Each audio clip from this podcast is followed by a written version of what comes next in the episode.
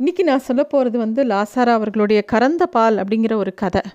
லாசாராவோட கதைகளை படிக்கும்போது எப்பயுமே ஒவ்வொரு விதமான உணர்வுகள் நமக்கு கண்டிப்பாக வரும். இந்த கதையை படிக்கும்போது எனக்கு கொஞ்சம் அதிர்ச்சியாக இருந்தது, என்னடா அது இவர் இப்படி எழுதியிருக்காரு இந்த கதையை அப்படின்னு சொல்லிட்டு.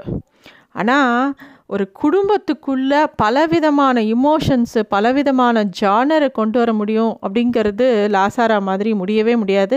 எல்லாரும் அதுக்கப்புறமா சுஜாதாலாம் எழுதினா கூட லாசாராவோட இன்ஸ்பிரேஷன் நிறைய இடத்துல சுஜாதா அவர்கள்ட்டையும் பார்க்கலாம்.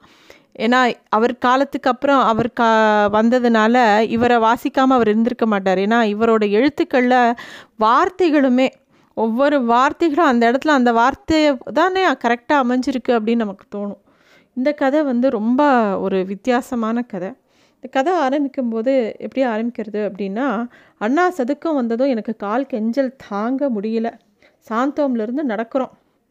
அப்போ வந்து அவரோட மகனோட வராரு ஸ்ரீகாந்த், இங்கே உள்ளே போய் மணலில் உட்காருவோம் அப்படின்னோடனே அவன் சிரிக்கிறான். நம்ம கோட்டை வரைக்கும் போகிறதா இல்லைனா சொன்னோம் அப்படின்னோடனே, முடியலடா எனக்கு கால் வலிக்கிறது, நீ வந்து நீ என்ன குவைத் வரைக்குமே நடந்தே போயிடுவ அப்படின்னு சொல்லி கொஞ்சம் சிடுன்னு சொல்லிட்டு இந்த மெரினா பீச்சில் வந்து அவங்க ரெண்டு பேரும் அப்படியே நடந்து போகிறாங்க. மணலில் நடந்து போய் ஜன நடமாட்டம் கொஞ்சம் கம்மியாக இருக்கக்கூடிய ஒரு இடமா பார்த்து உட்காந்துக்கிறாங்க.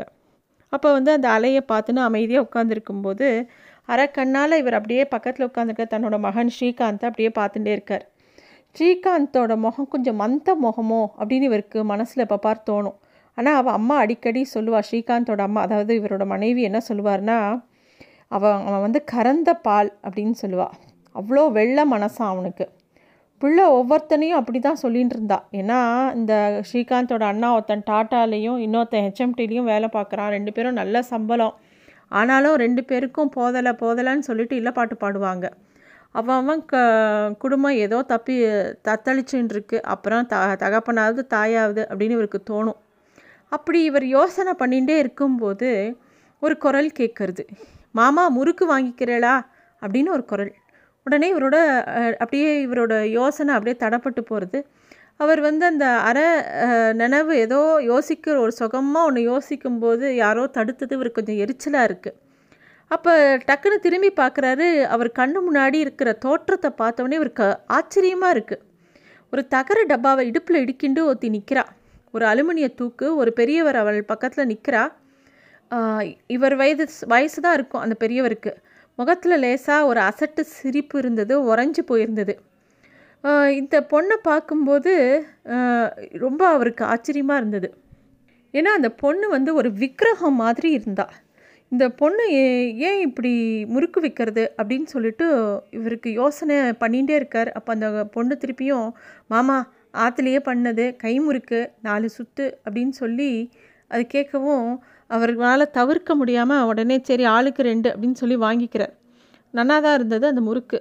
உடனே அந்த பொண்ணு வந்து, மாமா ஆற்றுக்கு ஒரு பொட்டலம் கட்டட்டுமா, எத்தனை அப்படின்னோடனே, பரவாயில்லையே நன்னா யோசிக்கிறதே இந்த பொண்ணு அப்படிங்கிற மாதிரி இவருக்கு தோன்றது. ஒரு 4-5 கூட அப்படின்னு கேட்டு வாங்கிக்கிறார். அந்த பொண்ணுக்கு ரொம்ப உற்சாகமாகிடுது. உடனே டின்னை கீழே இறக்கி வைக்கிறா. அவள் முகம் இன்னும் அழகாகிடுது. பேசாமல் இந்த பொண்ணு சினிமாவில் சேர்ந்தா எப்படி இருப்பா அப்படிங்கிற மாதிரி இவருக்கு தோன்றது. ஐயோ இந்த இவ்வளோ அழகான பொண்ணு இந்த ஊரில் வந்து நல்ல விதமாக இருக்கணுமே, யார் கண்ணிலையும் படாமல் இருக்கணுமே அப்படிங்கிற மாதிரிலாம் இவருக்கு அதுக்குள்ளே ஒரு கவலையே வந்துடுத்து அந்த பொண்ணை பார்த்து. அதுக்குள்ளே அந்த பொண்ணோட வந்த பெரியவர் வந்து கேட்குறார், சார் 2 பொட்டலம் சுண்டல் வாங்கிக்கிறீங்களா சூடாக இருக்குது அப்படின்னு. அப்போ தான் இவர் அந்த முகத்தை நல்லா கூர்ந்து கவனிக்கிறார். இந்த குரல் எங்கேயோ கேட்ட மாதிரி இருக்கே அப்படின்னு சொல்லி அவர் மண்டைக்குள்ளே அப்படியே தேன் கூட்டு மாதிரி லட்சோபலட்ச அறைக்குள்ளே அந்த அந்த குரல் வந்து அவருக்கு யாருன்னு மனசுக்குள்ளே யோசனை போகிறது. உடனே இவருக்கு டக்குன்னு ஒரு பிடி வருது, யாருன்னு கண்டுபிடிச்சிட்டார் இவர். நீங்கள் தீர்த்தராமன் இல்லையோ அப்படின்னு இவர் கேட்ட உடனே அந்த பேசின பெரியவரோட மனசு முகமும் அப்படியே மிரண்டு போகிறது. சார் யார் அப்படின்னு அவர் கேட்குறார். என்ன தெரியலையா, மீர்சா பேட்டை பெசன்ட் ரோடு, அங்கே உங்கள் வீட்டு எண் 13, என்னோடக்கு வந்து எதிர் வீடு 87. நான் யக்கியராமன், நீங்கள் தீர்த்தராமன்.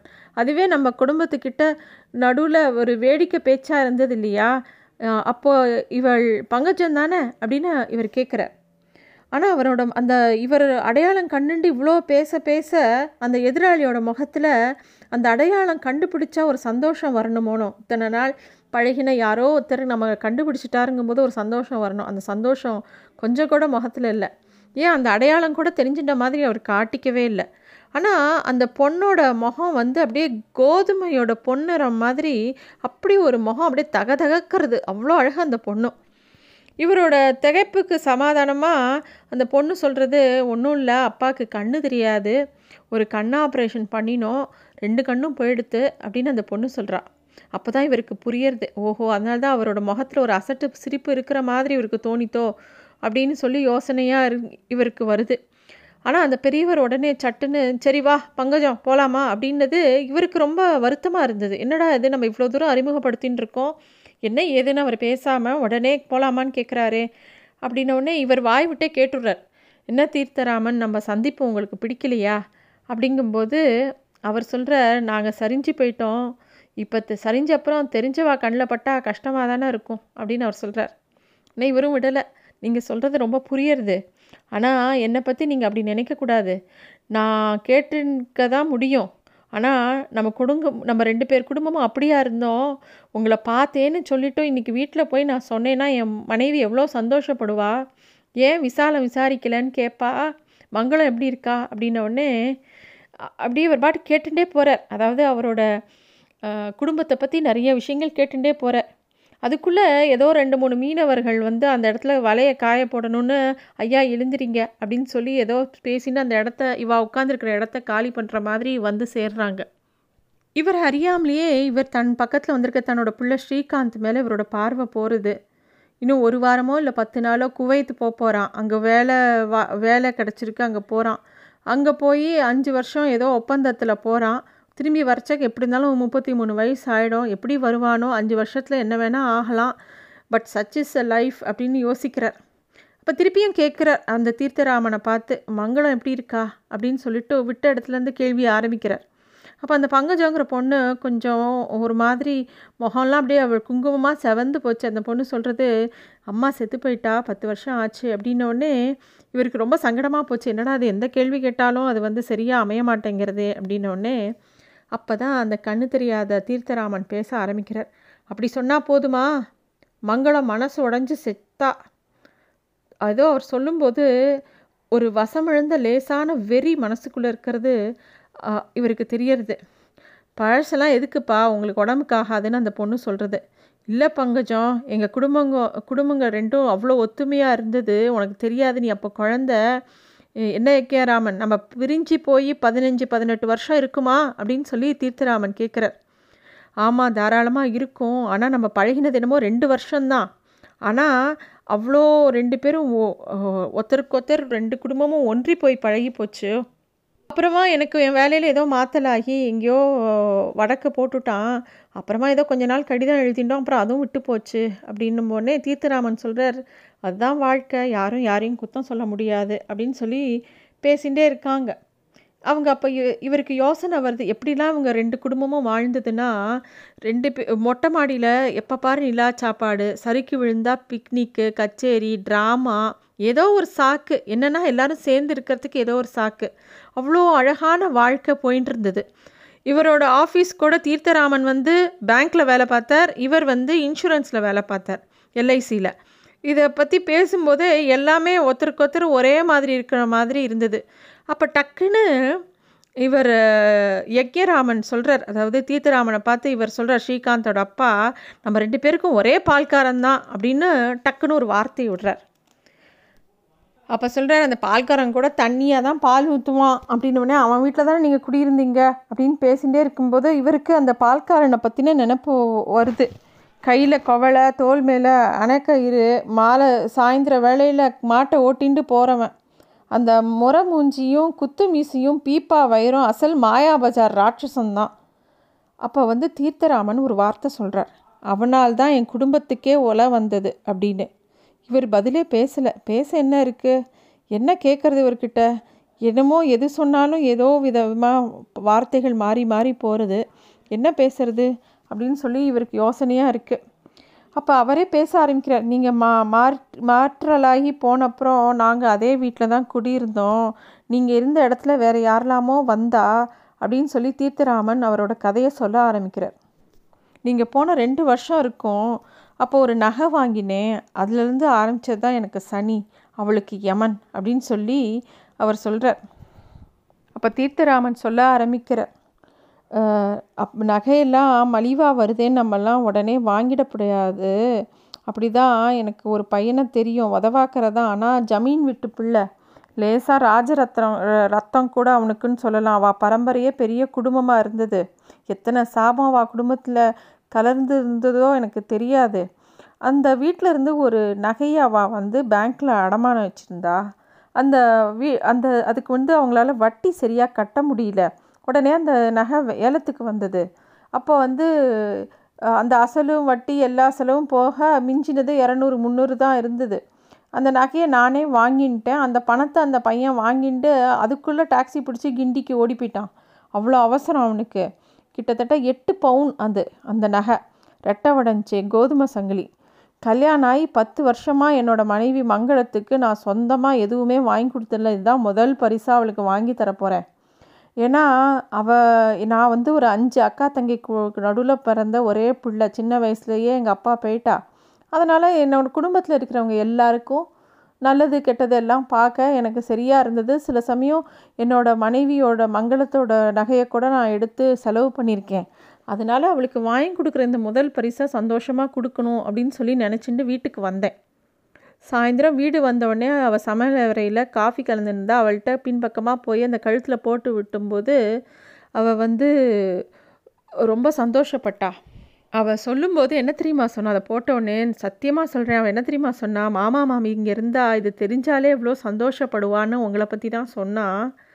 ஆனால் என் பொண்டாட்டி நகை மேலே ஆசை இருக்கிற பொண்டாட்டியாக இருந்தால் கூட அதை போட்டுண்டு புழங்க மனசு இல்லை அவளுக்கு. அதை எடுத்து உள்ளே வச்சுட்டா, ஏன் போட்டுக்கலன்னு கேட்டினவுடனே அவள் என்ன தெரியுமா சொன்னா, நானே பூட்டின்னு தேய்ச்சிடணுமா, நமக்கு பொண்ணு இருக்கே அப்படின்னு சொல்லிவிட்டு அதை பத்திரமா எடுத்து உள்ளே வச்சுட்டா. அடுத்த வேலையே ஒன்றுமே இல்லாத மாதிரி எப்பயும் போல் கையில் வளையல் கூட இல்லை, ஏதோ ஒரு சுங்குடி, ஒரு வெள்ளை ரவிக்க, ஏதோ கோணாமானான்னு இருந்தால் கூட அவளோட அழகு அதையும் தாண்டி வெளியில் தெரிஞ்சுட்டே தான் இருந்தது. அவள் முகத்தில் ஒரு பொலிவு எப்பயுமே இருக்கும் அப்படின்னு அவர் தன்னோட மனைவியை பற்றி சொல்லும்போது இவருக்கு தன்னோட மனைவி மேலே இருக்கிற அன்பில் அதையே இவர் தன்னோட மனைவியை யோசிச்சுட்டு இருக்கார். ஆமாம், எல்லோரும் அந்த குடும்பத்தில் வளர்ந்துண்டு குடும்ப பொறுப்பை எடுத்துட்டு எல்லா காரியமும் பண்ணும்போது அந்த பெண்களுக்கே ஒரு அழகு கூடி தான் போகிறது அப்படின்னு இவருக்கு மனசில் தோணிகிட்டே இருக்குது. அப்போ தான் தீர்த்தராமன் சொல்கிற, திடீர்னு எங்கள் வீட்டில் பாலும் தயிரும் கொஞ்சம் கூட பெருக ஆரம்பிச்சிது. பால் கணக்கு ஆனால் ஏறலை, தரமும் திடீர்னு திடமாகிடுது. தண்ணியாக ஊற்றுறவன் திடீர்னு நன்னா திக்காக பால் விட ஆரம்பிச்சிட்டான். நானும் காஃபி பைத்தியம் உங்களுக்கே தெரியும், அப்படி ஒரு கள்ளிச்சொட்டா காஃபி தினமும். எனக்கு வந்து நல்லபடியாக வாழ்க்கை போயின்னு இருந்தது. இத்தனையும் நான் பார்த்துட்டு இருக்கும்போது மங்களம் ஏந்திர ஏனத்தில் என்னமோ இறங்கிகிட்டே போகிற மாதிரி எனக்கு தோணித்து. ஒரு நாள் பால்காரனை பார்த்தேன். நான் கேட்டுவிட்டேன், என்ன கண்ணுப்புள்ள உடம்பு கிடம்பு சரியில்லையானோடனே அவன் திருத்திருன்னு முடிஞ்சான். என்ன சாமி ஏன் கேட்குறீங்க அப்படின்னோடனே, இல்லை எப்பயும் பால் அப்படியே நீர் கலந்து இருக்கும், இப்போ என்னமோ ஸ்பெஷலாக விடுறியேப்பா அப்படின்னு கேட்டேன். அவன் லேசாக சிரிச்சுட்டு பேசாமல் போயிட்டான். என்னவோன்னு பயந்துட்டேங்க. ஒன்றும் இல்லை, இப்போ மாடு வீட்டில் எக்ஸ்ட்ராவாக வந்திருக்கு, கூட கறக்குது, அதான் உங்களுக்கு கொடுத்தேன் அப்படிங்கிற மாதிரி எதையோ சொல்லி சமாளிச்சுட்டு போயிட்டான். அதுக்கு மேலே அவன் சொன்னான், அம்மாவும் அம்மாவையும் உங்களையும் என் குலதெய்வமாக நினைக்கிறேங்க. ஐயாவும் அம்மாவும் குழந்தையும் எப்பவும் நல்லா இருக்கணும், எல்லாம் நல்லபடியாக நடந்தால் குழந்தை கல்யாணத்துக்கு சீதமாக ஒரு பசுவை கூட கொடுக்கணும்னு நினச்சிட்ருக்கீங்க அப்படின்ன உடனே இவர் விளையாட்டா, மங்களம் நமக்கு என்ன குறைச்சல் போ அப்படின்னு சொல்லிகிட்டே இருக்கார். ஆனால் நாள் ஆக ஆக மங்களத்துக்குள்ளே அவரோட மனைவி மங்களத்துக்குள்ளே ஏதோ ஒன்று குறைஞ்சி போயிட்டே இருக்கிற மாதிரி இருக்குது. திடீர்னு ஒரு நாள் போல் இல்லை, நாளுக்கு நாள் கொஞ்சம் கொஞ்சமாக அவள் உடம்பு அப்படியே க்ஷீணமாயிட்டே போகிறது. ரொம்ப பேசுகிறதும் கிடையாது, பேச்சும் குறைஞ்சி போச்சு, முகத்தில் எப்போ பார் யோசனை. அந்த யோசனை இன்னும் கவலையாக மாறிடுதா. எந்த இடத்துல அவள் எப்படி தனக்குள்ளேயே உருக்கிக்கிறான்னே அவருக்கு புரியல. இவருக்கா ஆஃபீஸில் ஏகப்பட்ட பிடுங்கள், கூடவே இவருக்கு கண்ணும் சரியாக இல்லை. அப்பயே ஏதோ உபத்திரம், திடீர்னு பொருள்கள்லாம் பெருசாக தெரியும், திடீர்னு ஒன்றுமே தெரியாது. கண் டாக்டர்கிட்ட போகிறதுக்கு பயமாக இருந்தது. ஏன்னா கண் டாக்டர்கிட்ட போனால் நிறையா காசு செலவழிக்கணும், அவர் வேறு ஏதாவது வியாதின்னு சொல்லிட்டாருனா என்ன பண்ணுறது அப்படின்னு சொல்லிட்டு இவருக்கு ஒரே எண்ணம். ஆனால் ஒரு நாள் காலம்புரை சாப்பிட்றச்சு அவரோட மனைவி இப்போ மங்களம் பரிமாறின்னு இருக்கிறச்ச திடீர்னு அவர் மனைவியை பார்க்கும்போது ஒடுங்கிய கண்ணமும் எலும்பும் தோலுமா பார்த்தவொடனே பக்குன்னு எடுத்துருக்கு. என்ன ஆச்சு மங்களம், உனக்கு உடம்பு சரியில்லையா, டாக்டர்கிட்ட போகலாமா அப்படின்னோடனே அவள் வந்து எனக்கு ஒரு கேடும் இல்லை, நீங்கள் மொதல் உங்கள் காசு இருந்ததுன்னா உங்கள் கண்ணை கவனிச்சுக்கோங்க அப்படின்னு அவள் சொல்கிறா. ஒரு நாள் காலம்புற காத்தால் பால் வரவே இல்லை. எப்பயும் காலை வேலையில் காஃபி குடிக்கிறவாளுக்கு அன்றைக்கி பால் வரல, காஃபி இல்லைன்னா என்னமோ எரிச்சலாக வரும். இவர் உடனே பக்கத்தில் தானே பால்காரன் வீடுன்னு சொல்லிவிட்டு கிளம்பி கையில் சொம்பை எடுத்துன்னு நேராக அவர் வீட்டுக்கு போனால் அவள் வீட்டு வாசலில் ஒரு பெரிய கூட்டம், ஒரே ஒப்பாரி. பார்த்தா நடுக்கூடத்தில் வெட்டி சாய்ச்ச மரம் மாதிரி அந்த பால்காரன் கிடக்கான். அப்புறம் தான் கால் மணி நேரத்துக்கு முன்னாடி தான் அவருக்கு மாரடைப்பு வந்து இறந்து போயிட்டானான். அந்த விஷயத்தை வீட்டுக்கு வந்து அவரோட மனைவி மங்களத்துக்கிட்ட சொன்ன உடனே அவள் அப்படியே இடிஞ்சு போய் உட்காந்துட்டா. மங்களம் அதிர்ச்சியாக தான் இருக்கும், வருத்தமாக தான் இருக்கும், இத்தனை நாள் பழகிட்டோமே, ஆனால் நம்ம என்ன பண்ண முடியும் பாவம் அப்படின்னு சொல்லி இவர் பாட்டுக்கு போயிடுறாரே தவிர, ஆனால் அவள் வந்து அதில் ரொம்ப உடஞ்சி போயிட்டா. ஆனால் இவருக்கு அதுக்கப்புறம் சிந்திக்கிறதுக்கு நேரம் இல்லை. அன்றைக்கி ராத்திரியே இவர் டெல்லி கிளம்பி போகிற மாதிரி ஆயிடுத்து. தீர்த்தராமன் அவர் கிளம்பி ஹெட் ஆஃபீஸ்க்கு 3 வாரம் ட்ரைனிங்னு கிளம்பி டெல்லிக்கு போகிறார். ஆனால் டெல்லிக்கு போன 1 வாரம் கூட ஆள அவருக்கு ஒரு கடிதம், அதாவது கடிதம்னு சொல்ல முடியாது, தந்தி வருது.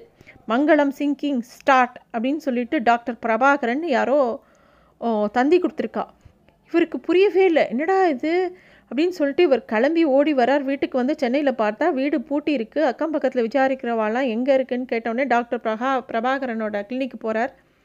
அங்கே போன உடனே டாக்டர் சொல்கிறார், உங்கள் 2 பேருக்குள்ளே நடுவில் என்னவோ எனக்கு தெரியாது, ஆனால் அந்த அம்மா உடம்பை ஏதோ மிஸ் பண்ணிட்டாங்க, நீங்களும் கவனிக்கலை, நம்ம எல்லாம் படித்தவங்க தான், உங்களுக்காக உசுரை பிடிச்சிட்ருக்காங்க, போய் பாருங்கள், 24 மணி நேரத்துக்குள்ளே என்னால் எதுவும் சொல்ல முடியாதுன்னு போய் சொல்லிட்டு போயிடுறார்.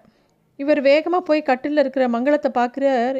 தன்னோட மங்களமா அப்படின்னா ஆச்சரியமாக இருக்குது. ஏன்னா எக்கச்சக்கமாக ஊதியிருந்தா, கண்ணு கூட ஏதோ கீரல் மாதிரி தான் இருந்தது, ஏதோ வித்தியாசமான காமாலை, ஏதோ ஊது காமாலையாம் அது பேர். சட்டுன்னு ரத்தம் பூரா ஒரேடியாக முறிஞ்சு போச்சான். என்னடா இது அப்படிங்கும்போது அந்த இவரோட குழந்தை சின்ன பொண்ணும் அது அப்படியே பேரஞ்ச மாதிரி அந்த குழந்தை நின்றுட்டுருக்கு. இதெல்லாம் பார்க்குற வயசான இவருக்கு மனசுக்குள்ளே ஏதோ தோணிகிட்டே இருக்குது. அப்போ இவரோட மனைவி மங்களம் அந்த கட்டிலில் படுத்துன்னு, வாங்க உட்காருங்க, இங்கே கிட்ட வாங்க அப்படின்னு கூப்பிட்றா. அவள் குரல் மட்டும் தீர்க்கமாக இருக்குது. இவரோட கையை இறுக்கி பிடிச்சிக்கிறா. எனக்கு அதிக நேரம் இல்லை, நீங்கள் மன்னிச்சாலும் மன்னிக்காட்டாலும் நான் சொல்கிறத சொல்லியானும், நான் உங்களுக்கு துரோகம் இழைச்சிட்டேன் அப்படின்னு சொல்கிறா. இவருக்கு வயத்தில் புளியை கரைக்கிறது. என்னடி மங்களம் பெரிய வார்த்தையெல்லாம் பேசுகிற அப்படின்னோடனே அவள் சொல்கிறா, ஆமாம் அப்படித்தான், நீங்களும் எனக்கு சங்கிலி வாங்கினேல் பாருங்கோ, 2 மாதத்துக்கு முன்னால் நம்ம பால்காரன் கண்ணுப்புள்ள தான் மச்சனம் கல்யாணத்துக்கு பொண்டாட்டி கழுத்தில் போட்டுட்டு போக என்னிடம் 1 வாரத்துக்கு கடன் வாங்கிட்டு போனவன், அப்புறம் திருப்பவே தரலை, 1 வாரம் தானேன்னு உங்கள் காதில் போட வேண்டான்னு சொல்லிட்டு நான் பேசாமல் இருந்துட்டேன், அது அவசியம்னு தோணலை, இதோ இப்போ சொல்கிறேன், இப்போ தரேன்னு சொல்லிட்டு அவன் வாரம் தள்ளி போட்டுட்டே வந்தான். உங்ககிட்ட சொல்ல பயம் வந்துடுத்து, ஆனால் எப்படியும் கொடுத்துடுவான்னு நம்பின்னு இருந்தேன், அவனும் செத்து போயிடவே அப்புறம் நான் செஞ்ச துரோகம் என்னை முழுசாக எனக்கு தெரிஞ்சுது அப்படின்னு சொல்லி அவள் சொல்கிறா. இவர் வந்து, அடி அசடே, நகை போச்சேங்கிறதுக்காக உன் தலையை சீவிடுவேன்னு நீ நினச்சியா, நீ அப்படி நினைக்கலாம், நகை போனால் போச்சு, நீ எழுந்து உட்காரணும் அப்படின்னு இவர் கதறார். அவள் சிரிக்க ட்ரை பண்ணுறா. அவள் சொல்கிறா, நீங்கள் சொல்கிறது வாஸ்தவமாக இருக்கலாம், ஆனால் எனக்கு இருக்க பிடிக்கலை, என் நெஞ்சு என்னை அறுக்கிறதே, இத்தனையும் நேர்ந்திருக்க வேண்டான்னு இப்போ தெரிஞ்சு என்ன பண்ணுறது, கண்ணை கவனிச்சுக்கோங்கோ அப்படின்னு சொல்லிட்டு கண்ணை மூடி அவள் இறந்து போயிடுறா. இவருக்கு அப்போவே அந்த நிமிஷமே நெத்தி போட்டில் ஏதோ நரம்பு அருந்து போன மாதிரி அப்படியே இருட்டின்னு வருது. அப்புறம் அவர் விழித்து பார்க்கும்போது கண்ணே தெரியல. என்னெல்லாமோ ஆப்ரேஷன் பண்ணியும் கண்ணும் போச்சு, வேலையும் போச்சு. அப்புறமா கொஞ்ச காலம் இந்த குழந்தை பங்கஜம் அவன் மாமா வீட்டில் வளர்த்தாங்க. அப்புறமும் அந்த பொண்ணை கொண்டு வந்து திருப்பி இவர்கிட்டே விட்டுட்டாங்க. அப்புறம் சரின்னு கண்ணு பிள்ளை வீட்டில் போய் இந்த நகையை பற்றி கேட்டால் அவரோட மனைவி அந்த கல்யாணத்துக்கு போட்டுன்னு போனேன், உடனே கொண்டு வந்து கொடுத்துட்டேனே அவர்கிட்ட அப்படின்னு அவ சொல்கிறா. அதை அவள் எடுத்துட்டாளா, இல்லை கண்ணு பிள்ளை எடுத்து எதுக்காவது செலவழிச்சானா, அவன் வியாபாரமும் க்ஷீணிச்சு போச்சு, அந்த நகை வந்து ஒரு பாவப்பட்ட நகை, அந்த எங்கே இருக்கோ அந்த இடத்துல எந்த சுபிக்ஷமும் இல்லை, யாரையோ அழிச்சுட்டே இருக்கா. இவருக்கு அது அப்புறம் அதை விட்டுட்டார். இனிமேல் மனைவியும் போயாச்சு, தனக்கு கண்ணும் போயாச்சு, இனிமேல் அதை வாங்கி வச்சுன்னு என்ன பண்ண போகிறோம் அப்படிங்கிற மாதிரி யோசனை வந்துடுத்து. இவருக்கு சர்வீஸில் வந்த பணம் எல்லாமே கொஞ்சம் கொஞ்சமாக தீந்து போக ஆரம்பிச்சிது. அப்புறம் இப்போ வந்து தன்னோட பொண்ணு வந்து அங்கங்கே சுண்டலும் முறுக்கும் பண்ணி வித்துண்டு ஏதாவது விசேஷங்களுக்கு சமைக்க போயிண்டு இந்த பங்கஜம் இப்படியே வாழ்க்கை போயின்னு இருக்கு. இப்போ ஒன்று ரெண்டு குழந்தைங்கள ஸ்கூலுக்கு கொண்டு போய் விட்டு கூட்டின்னு வரா, என்னமோ எல்லாமே என்னையும் இவ தான் பார்த்துக்கிறா அப்படின்னு சொல்லிட்டு தீர்த்தராமன் அவரோட கதையை முழுக்க சொல்கிறார். இதெல்லாம் சொல்லிட்டு அவர் சொல்கிறார், ஆனால் அதுக்காக என் ஆயுசுக்கு முழுக்க அவளை என்னோடையே நிறுத்திக்க முடியுமா? எனக்கு அப்புறம் அவள் ஆண்டவன் என்ன மாதிரி கண் திறக்க போகிறானோ இதுவே எனக்கு தெரியல. அவளுக்கு படிப்பும் ஏறலை. பங்கஜம் சொல்கிறேன்னு கோவமா அப்படின்னு பொண்ணை பார்த்து கேட்குறார். அவளும் சிரிக்கிறா. உடனே இவர் பக்கத்தில் இருக்கிற யக்கியராமனோட பிள்ளை ஸ்ரீகாந்த் டக்குன்னு எழுந்து கேட்குறான், என்னோட குவைத்துக்கு வரியா? நாங்கள் மூவரும் திடுக்கிட்டு திரும்பினோம். அவன் இருப்பதையே மறந்து விட்டேன்.